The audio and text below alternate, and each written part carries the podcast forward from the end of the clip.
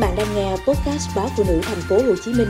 được phát trên phụ nữ online.com.vn, Spotify, Apple Podcast và Google Podcast. Thực tế ảo giúp người già tránh bệnh trầm cảm. Theo các nghiên cứu của Trung tâm Kiểm soát và Phòng ngừa Dịch bệnh Mỹ, ước tính có 7 triệu người Mỹ trên 65 tuổi bị trầm cảm mỗi năm. Barry doanh nhân 25 tuổi, đồng thời là chuyên gia trong lĩnh vực thực tế ảo và chăm sóc người cao tuổi, đã thành lập Viva Vita, chuyên cung cấp dịch vụ thực tế ảo cho người lớn tuổi trên khắp nước Mỹ, nhằm giúp họ cải thiện sức khỏe tâm thần và chất lượng cuộc sống.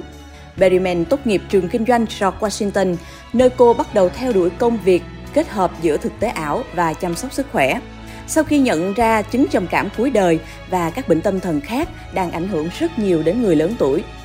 Berryman nói, Tôi bắt đầu dự án Viva Vita ngay sau khi tốt nghiệp đại học. Tôi đã nghiên cứu kinh doanh và tâm lý học nên có được những kiến thức cơ bản về tâm lý lão khoa và một số vấn đề người lớn tuổi phải đối mặt, đặc biệt là những nỗi lo về căn bệnh trầm cảm.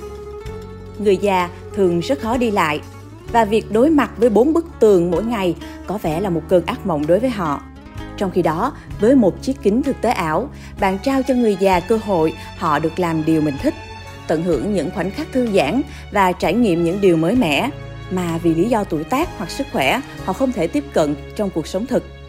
Được biết, mỗi chiếc kính được tích hợp sẵn nhiều chủ đề như du lịch, phim ảnh, giáo dục, vân vân để người dùng lựa chọn. Ngoài ra, người dùng còn có thể đăng ký với một khoản phí nhỏ hàng tháng để được cung cấp thêm các chương trình giải trí mới.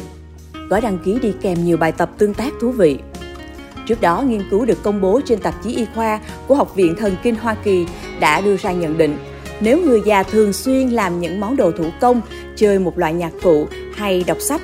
có thể giúp giảm nguy cơ mất trí nhớ đáng kể. Kết quả này được công bố sau khi các nhà nghiên cứu phân tích và tổng hợp từ 2 triệu người. Sau khi so sánh tác động của hoạt động nhận thức, hoạt động thể chất và hoạt động xã hội với nguy cơ mắc chứng sa sút trí tuệ. Các nhà nghiên cứu nhận thấy các hoạt động giải trí nhìn chung có liên quan đến việc giảm nguy cơ sa sút trí tuệ. Trong đó, các hoạt động tinh thần mang lại hiệu quả hơn hẳn. Cụ thể, những hoạt động tinh thần bao gồm như đọc, viết để giải trí, xem phim truyền hình, nghe radio, chơi trò chơi hoặc sử dụng nhạc cụ, sử dụng máy tính và làm đồ thủ công. Các nhà nghiên cứu phát hiện ra rằng những người tham gia vào các hoạt động này có nguy cơ mất trí nhớ thấp hơn tới 23% so với những người khác. Các hoạt động thể chất bao gồm đi bộ, chạy, bơi lội, đi xe đạp, sử dụng máy tập thể dục, chơi thể thao, yoga và khiêu vũ vân vân. Những người tham gia các hoạt động này có nguy cơ mất trí nhớ thấp hơn 17%. Hoạt động xã hội thì chủ yếu đề cập đến các hoạt động liên quan đến giao tiếp với người khác, bao gồm như tham gia một lớp học, một câu lạc bộ xã hội, tình nguyện thăm một người thân, bạn bè, tham dự các hoạt động tôn giáo vân vân những người tham gia các hoạt động này có nguy cơ mất trí nhớ thấp hơn 7%.